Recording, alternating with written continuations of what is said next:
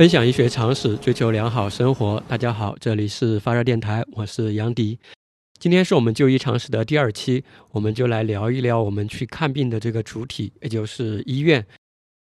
今天的内容呢，主要分为以下三个方面。首先呢，我们简单回顾一下医院这个机构从古至今的一个简单的发展严格。然后呢，我们看一看现代医院的一个分类分级，以及几个大家可能会比较陌生的科室。最后呢，我们来看一看在医院这个场所里面，这个行医的医生他的一个职业生涯是怎么样的。那本期节目呢，我有做一个配套的文档，如果想看到配套文档的朋友，请在 Fever Radio 的公众号里面回复“文档”两个字就可以找到。呃，在微信里搜索 F E V E R R A D I O 就可以找到我们的公众号。那我们直接开始今天的内容。首先，我们来看一下医院的一个演变情况。我们就分别从古典时代的希腊、罗马，还有中世纪以及现代医院来看一看。其实说到医院这个场所，大家现在所第一联想到的都是我们现在这些医院的大楼啊，还有就是这种庞大的这个机构。其实从古至今来说，并不都是这样的。嗯，如果要我对医院下一个定义的话，呃，那我会认为，只要是能够。有助于这个患者的疾病，无论是生理的还是心理的，这样能够帮助他恢复的一个场所或者空间，而且在这个空间里呢，有一些专职的或者兼职的人员能够行使这样的职责，我觉得这样的地方和场所都能够叫做医院。其实按照这个定义的话，最早的医院应该是古埃及的这样的神庙，从四面八方的患者都可以来到这里啊，进行虔诚的祭拜，然后得到心灵的，也可以会得到一些草药啊或简单的医治。但是讲关于古埃及神庙行使这个医疗职责方面的资料是比较少的，所以我们就直接进入下一个阶段来看一看古希腊的这个医院，也就是医神庙。医神庙是医生的医。不是一二三的一，呃，医神庙呢，顾名思义，就是在里面会供奉着这样一位医神。但是在医神庙里面所供奉的这个医神啊，并不是我们大家所熟悉的古希腊的希波克拉底，也就是医学之父，而是医学之神，叫做阿斯克勒庇俄斯。那阿斯克勒庇俄斯是谁呢？呃，阿斯克勒庇俄斯是希腊神话中的一位人物，传说中他是阿波罗的儿子，然后跟着一位半人半马的这个怪兽，叫做喀戎。学会了治病救人的方法，但后来呢，他受到了宙斯的嫉妒，就看他这种呃治病救人的能力侵犯到了宙斯这种神权，所以宙斯就用闪电把他击杀了。但是当地的人民呢，就非常的爱戴和喜欢阿斯克勒庇俄斯，然后宙斯又被这种精神所感动，所以后来他又把这个阿斯克勒庇俄斯复活了。那要辨认阿斯克勒庇俄斯是非常容易的，他手里就拿着我们所称为的医学的标志 logo 的这个蛇杖，就是一根手杖上缠绕着一一条蛇。还有一点比较有意思的就是，阿斯克勒庇俄斯他还有一个女儿，就叫 Hygiene，也就是现在我们这个英语 Hygiene 这个词的来源。其实我们大家所熟悉的古希腊的医生就是希波克拉底嘛，但为什么还有这个医神庙的存在呢？其实，在当时呢，就有这两种截然不同的治疗的体系。呃，这个医神庙呢，是被这个祭祀阶层所把控的，它能够让人们不断来这个治疗、呃供奉，啊，是这样一个治病的场所。其实更偏向于心理的治疗。那希波克拉底呢，更多的是靠我们所说的这种，嗯，基于事实的观察来行医的。但是希波克拉底呢，并没有在一个所谓的医院这种地方行医，所以今天我们聊医院这个机构的时候，就暂时不提希波克拉底。我们还是说回这个古希腊的这个医院，也就是医神庙。那医神庙的这个建筑还是很有讲究的。首先呢，它会选在一个自然环境非常优美，呃，尽量是靠海，然后空气清新的这样一个地方。其实有点像我们现在的郊区的一些疗养院啊、养老院啊，就到了这种地方，其实大家身心其实就非常的舒畅，对吧？自然环境也很好。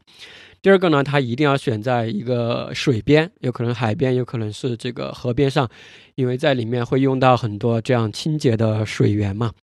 第三呢，在医神庙里面还有供大家进行沐浴和住的地方，而且是免费的。这个听起来比现在的医院。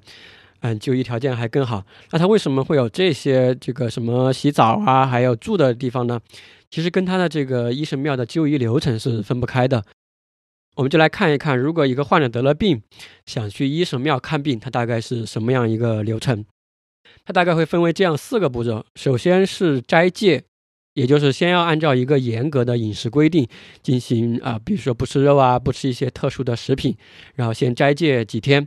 第二步呢，你就去拜礼，哎，也就也就是这个一神庙里面的祭司会出来接待你，然后你就去祭拜他啊，去给他祭行礼。在这个行礼过程中呢，这个他就会问你一些问题，说白了就是先进行一些基本的信息收集，而且在这个拜的过程中，他就会给你一些心理的暗示啊，治疗说白了从这个时候就已经开始了。那当你身心都做好充分的准备过后，这个神庙里面的祭司就会让你进去，在这个阿斯克勒庇俄斯的神这个雕像下面进行睡觉。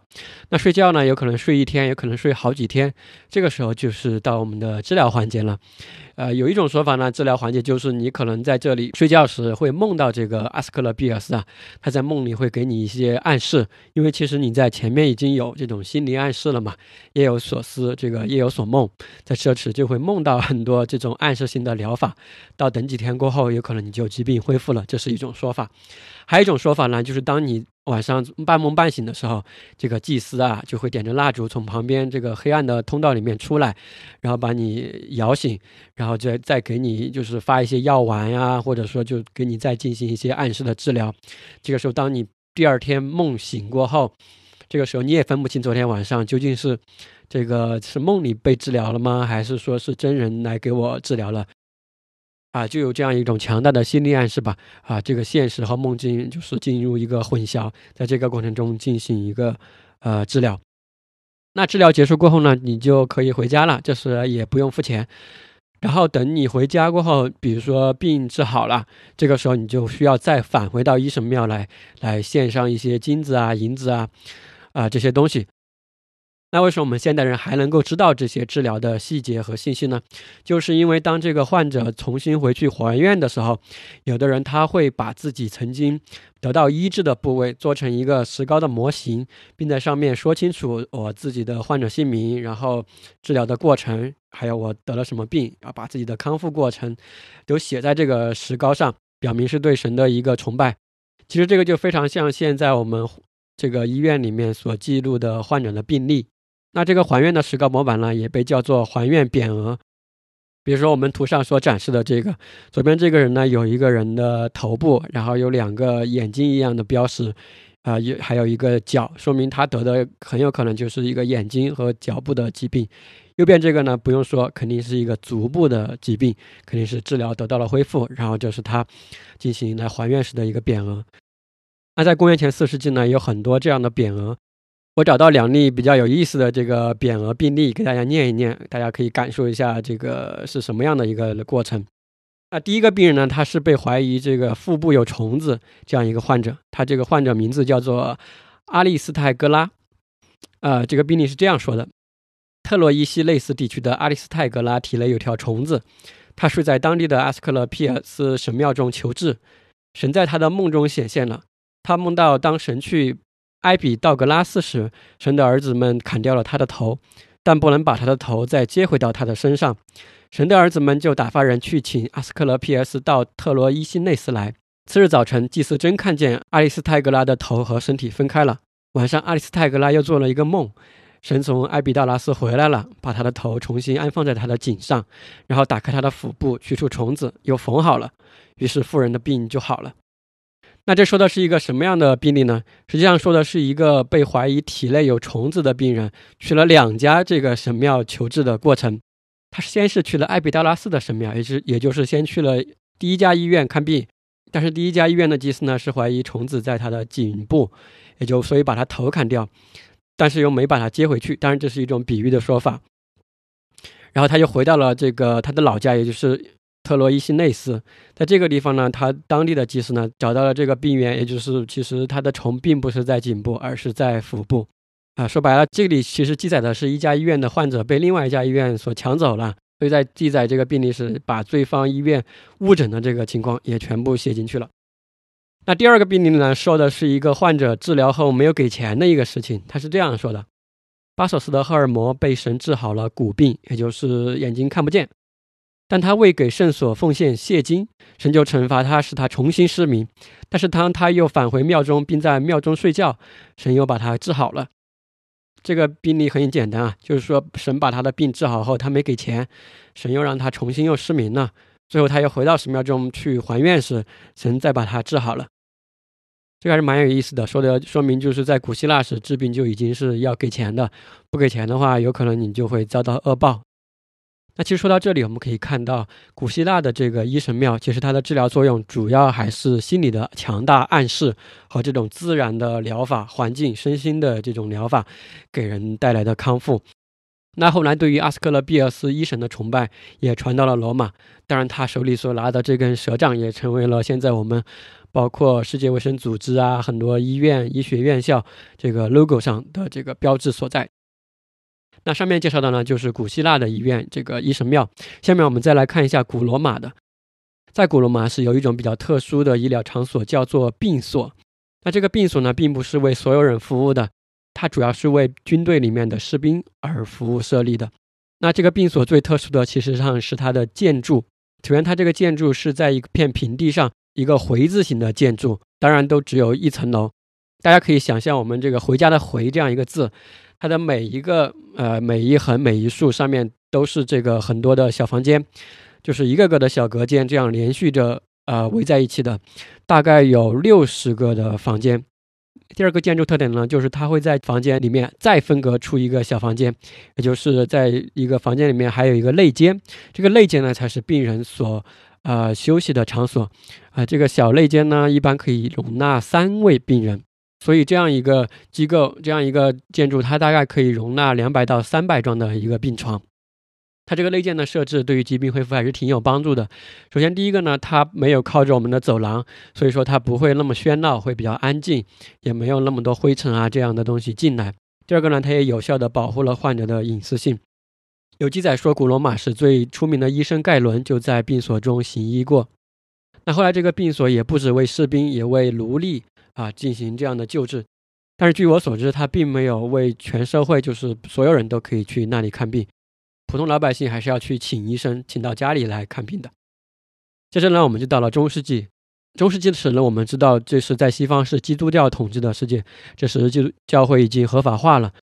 因为要在基督教世界充分的贯彻上帝的爱嘛，我们不只要拯救他们的心灵，还要拯救他们的肉体。所以在基督教世界就修建了大量这样的修道会医院。但是呢，其实这种修道会医院都是呃比较小的。那这里我们要注意一点，就是虽然他们叫修道会医院，但其实它在功能上和我们现在是很不相同的。啊，这个修道会医院它主要是为了确保上帝的恩典，能够让这些很多患者或者临终的人在这里能够得到一些关怀和照顾，所以更像是一个临终关怀的场所，更像是一个收容所。为什么这么说呢？因为当时教会管理的越来越严嘛，然后这个宗教的权威要确要得到一个绝对的树立，所以当患者来到这里时，我们更多给他的是一种照顾和关心，而不是治疗。因为什么不能治疗呢？因为治病救人被看作是上帝的能力嘛，你不能去侵犯了神的权利。而，另一方面呢，在当时也严重的限制这种医学的研究，当然不能解剖人体，因为这背后的奥秘也是只有上帝能够知道的，而我们人不能够去得知。所以这就是为什么我说当时的修道会医院更像是一个临终关怀的医院一样。像现在我们在现代医院里面不是有 ICU 吗？ICU 的全称就是 Intensive Care Unit，所以这里的 care 刚刚想到的，可能是不是跟这个最早教会的这种 care 照顾也是有关系的呢？因为 ICU 它并不是叫 Intensive，呃，比如说 Treat Unit 对吧？而是叫 Intensive Care Unit，呃，是不是这里也是有一定的关联？因为 ICU 是叫重症监护室嘛，它也没有叫重症治疗室、重症康复室。那在中世纪时，除了修道会医院，当时还有一些专科医院，最典型的就是麻风病院，因为当时麻风非常流行嘛，得了这样的病人都会受到歧视，把他们关到这样的场所里去。最后，在中世纪结束之前，不是在欧洲爆发了黑死病嘛？最出名的那场瘟疫，呃，说欧洲大概死了两千五百万人，接近两三分之一的。在这个背景下，这个当时数量非常众多的修道会医院啊、麻风病院啊，就被改造成了收容黑死病的这种呃场所。然后这个时候，我们在电影视作品里面看到的这个医生的形象，最典型的就是那个呃鸟嘴医生嘛，就戴着一个黑的这个鸟的头，然后穿着一个长袍。其实这个呢，就跟我们现在这个防护服一样，也是当时他们的一个防护服，想借这个来驱赶这样的邪恶，也是对医生的一个防护。那中世纪结束过后呢，很快就是文艺复兴，随着这个解剖学的兴起，然后再到各个学科科学革命的兴起，现代医学就在这种逻辑实证的基础上慢慢发展起来了。那现代医学是什么时候传入中国的呢？那现代医学最早传入中国是在一八三五年的十一月，当时也是有一位西方的传教士叫做伯驾的，来到广东广州。呃，创立了一个叫新豆兰医局的，也就是现在我们中山大学孙逸仙纪念医院的前身。他当时是一个眼科的专科医院，因为他是教会这样的一个基督教背景嘛，他想来拯救世人，帮助我们中国的这些患者，所以当时他的这个治疗都是全免费的。但当时这个东西在中国是一个非常新奇和诡异的东西，对吧？就算他开了这家医院免费治疗，也没有人敢去。后来是因为有一位妇女，她又没钱，很穷，得了一个眼睛的应该是青光眼这样一个疾病，没办法，就抱着死马当活马医的心态去这里找这位教士治疗，后来得到了很好的康复。后来慢慢慢慢，这个医这家医疗机构的这个医术就被大家所认可。传说当时广东的林则徐也找他看过病。所以，最早的现代医学传入中国，其实都是随着这些传教士来华来到中国而进入中国的。像现在我们所知道的中国非常出名的一些大医院，它的前身，大家去追溯一下，很多都是教会医院所改变而来的。比如上海的仁济、同仁、华山，像四川的这个四川大学华西医院、泸州医学院附属医院、湖南的湘雅、武汉的协和，这些医院的前身都是教会医院。所以，当时西方的传教士为这个现代医学传入中国所做的这种早期的努力，我们应该是不能忘记的。那后来，随着中国的发展和这种医疗全球化的趋势，现在大家所看到的这种医院也就慢慢发展起来了。那以上呢，就是我们对医院这个机构的发展进行的一个简单的回顾。那下面呢，我们再来看一看医院的一个分类和分级。为什么要讲这个呢？因为在后续的节目中，我们会讲到医院的选择啊、挂号啊、啊怎么去跟医生沟通啊这样的一些事情，我们就简单看一下。现在的医院其实有很多种分类的方式了。第一种可以，它可以按照这个收治的病种进行划分，可以分为综合医院和专科医院。那一般我们所知道的大三甲，当然都是综合医院。第二个呢，我们还可以按照级别对医院进行划分，从低到高是一级、二级和三级。然后每一级里面呢，由高到低又可以分为甲等、乙等和丙等，所以大家平时所熟知的三甲医院就是这其中来的。那这里有个数据啊，就是截至二零一八年底，全国总共有医院三万三千多家，其实还是很庞大的一个数据。其中三甲医院就有一千四百四十二家。然后呢，我们按照医院的所有制，也可以划分为公立医院和民营医院。最后呢，还有一种大家可能不是很熟悉的，就是按照教学职能，我们可以把医院划分为教学医院和非教学医院。这是什么意思呢？教学医院往往是一些医学院校的附属医院，这些医院它不仅承担着呃治病研究的职能，而且还承担着去培养我们一代又一代的医生这样的职能。所以在这些教学医院里面，我们就经常可以看到专家教授带着一群学生在病房里查房，在门诊进行这个教学。这个当然也是对医院水平和实力的一种肯定。所以，当我们去教学医院看病时，如果有年轻医生要来看一看你身上的这个疾病啊，来问一问你的情况啊，我们是应该非常好的去配合他们，让他们的理论知识能够在我们身上来实践，对吧？这是我们觉得，也是我们啊应该去做的。那上面说完了医院了，我们再来看一看这个科室。那现在我们知道科室的划分都是非常细的，很多时候以至于我们不知道得了这个病应该去看哪个科室，或者不知道一些科室究竟是看什么病的。这里我就列举了三个大家可能会比较陌生的科室，来简单说一说，分别是神经内科、风湿免疫科和内分泌科。首先，我们看一看神经内科，也就是神经科。大家知道神经内科是看什么病的吗？其实，在很多人心目中，神经科和精神科是混为一谈的。那这两个有什么区别呢？呃，神经内科它主要是看一些和我们人体这个神经，顾名思义，对吧？就是看我和我们人体神经相关的一些疾病。它最常见的一些疾病就是这个面神经麻痹，也就是面瘫，还有帕金森病、脑梗塞、肌肉的一些疾病等，在这个神经内科看。当你有一些什么症状时，最好去神经内科看呢？比如说头痛、失眠啊、头晕、眩晕、手脚麻木，然后肌肉无力、酸痛无力啊，类似这样的一些症状，就应该去神经内科。那精神科是看什么的呢？精神科主要是一些。就心理、精神的一些症状，就没有明显的这个身体的不舒服，比如说强迫症啊、精神分裂症啊、妄想症啊，就是大家平时所说的这种觉得精神有问题啊，就这样的一些症状，就已才是去精神科。然后呢，我们再看一下风湿免疫科。风湿免疫科当然你可以说是看风湿病的，对吧？那风湿免疫科主要看一些什么病呢？呃，其实一句话来说，风湿免在我的理解中啊，风湿免疫科就是看一些免疫相关的很多疑难杂症，很多疑难杂症就是应该去风湿科看，包括类风湿关节炎、骨关节炎、痛风、系统性红斑狼疮、各种血管炎等。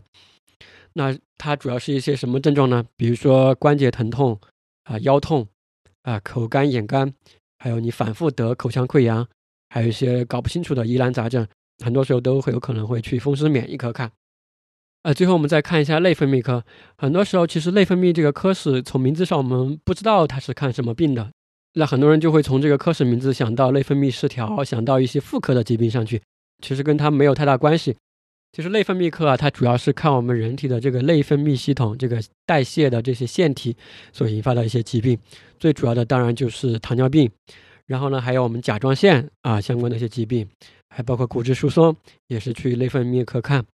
那当你有些什么症状的时候，应该去内分泌科呢？啊，当然，比如说你血糖升高，应该去，对吧？还有一些儿童的生长发育障碍、甲状腺有结节，还有你体重的一些改变、肥胖啊，类似这样的一些情况，就是应该去内分泌科看。说完了医院和科室，最后我们来说一说，在这个医疗机构里面最重要的角色，也就是医生。我们来看一看他的职业生涯和医生的一个划分。在普通人的心目中呢，医生是一个收入又高、地位又高，这样一个非常，呃，人上人这样感觉的一个职位。其实不完全是这样的，你只看到了他最表面、最光鲜的一面，你没有看到他背后的艰辛，包括生理上的和精神上的。首先来说，他这个学习的生涯应该是所有学科里面最长的。我们来说一个最典型的，在国内你想要当医生的一个求学生涯吧。首先要去读一个临床医学的本科，就是五年，这比一般的专业会长一年到两年。那如果要当一个好的医生，本科可能不够，要去读硕士研究生，尤其是三年。那硕士还不够，还去读三年博士，这就已经五加三加三等于多少年？十一年了。那博士毕业后都还不能马上进行行医，这个时候国家就为了保证医疗的质量和。能够让医学生把他的理论知识和实践能够进行充分的结合，所以就有一个叫做住院医师规范化培训的这样一个流程。那这个流程呢，现在又分两个阶段。第一个阶段呢，医生们需要在他这个专业相关的各个科室里面进行轮转学习实践，啊，一般是三年。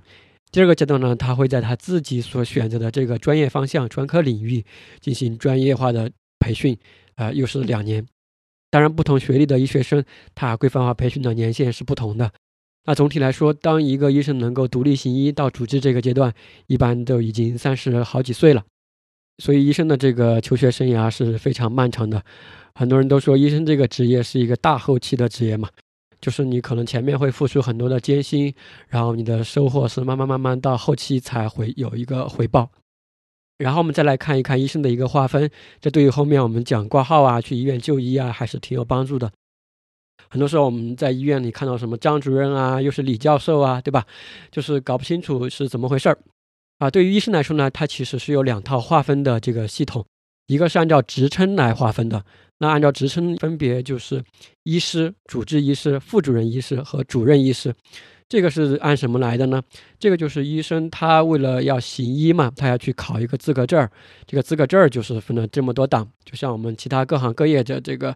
啊职业资格证一样，有医师资格证、主师主治医生资格证，然后副主任医师的行医资格证啊，主任医师的行医资格证，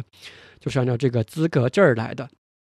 但这里要注意的一点就是，医生的这个职称和他的行政职务不一定是匹配的。这是什么意思呢？比如说某个县医院的科主任，他可能不一定是主任医师，他可能只是一个主治医师，这是完全有可能的。所以说，这就是职称和行政职务的一个不一定等同。说到这个职称划分啊，之前我还听过一个患者这样说，他说我去医院挂号的时候啊，就不是看医生这个，嗯，这个诊室门口挂的这些牌子嘛，他说我就喜欢挂这个主治医生。我说为什么喜欢挂主治医生呢？你不挂主任呢？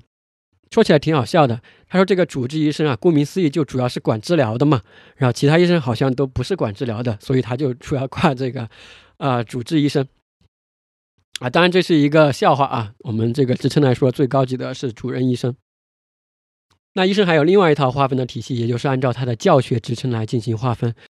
那这条划分线呢，一般是在我们教学医院再有，从低到高分别是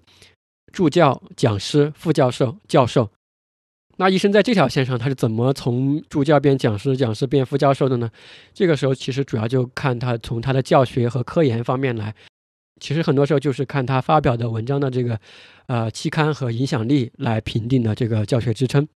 这个也是现代医学、现代医疗机构被大家所诟病的一个地方嘛。就说现在这个医疗机构，它的这个服务的核心和聚焦的这个点究竟是什么呢？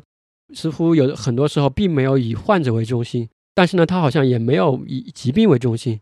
当然也不是以医生为中心，而是以什么为中心呢？我感觉更多的是以医学为中心，是在为这样一个很抽象的一个学科的概念、一个共同体为这个中心在往前推进。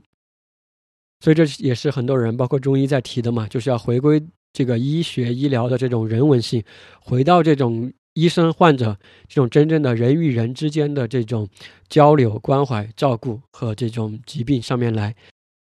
这个说法当然是对的，当然也需要我们一步一步的去做。那以上呢就是今天我们讲医院的一个主要内容。我们总结一下，首先呢，我们从这个古典时代、中世纪，然后现代医疗的一个传入中国，来说了一下医院这个机构的一个演变。然后我们说了一下医院的分级和几个我们可能会陌生的科室，最后我们简单提了一下医生的职业生涯以及一个医生的划分。最后呢，跟大家分享一句兰丁格尔的话，他是这样说的：“医院的第一要务就是不得伤害病人。”这个原则听起来也许会让人觉得奇怪。好，那下面呢，我们进入本期的推荐环节。今天我要推荐的是一个播客，叫做翻转电台。那翻转电台呢，涵盖的领域非常的广泛。从各门学科的知识到哲学，到一些思想，然后他讲这些思想和知识呢，都是为了和我们这个日常生活能够勾连起来。最后呢，希望大家都能够有一些反思，要过过好过上一个更好的生活。反正我个人呢，是从这个播客，呃，受益匪浅。他的这个主理人呢，叫做李厚成老师，他在看理想的公众号里面也有一个专栏叫理想主义，也推荐大家关注。还有一点就是这个播客他已经做了几百期了。所以一开始大家去打开这个节目时，也可能会被它的这些标题所吓到，因为看起来都很高冷、很高大上。所以你想开始听的话，可以先听一下其中的有几期，有一期叫做《安利翻转电台为什么这么难》，还有一期讲知识付费的，还有一期叫做《求知崩坏》的。所以就推荐大家从这几期开始听，开始入门。那好，以上就是我们本期的所有节目。如果你有任何想说的，欢迎在节目下方的评论区留言。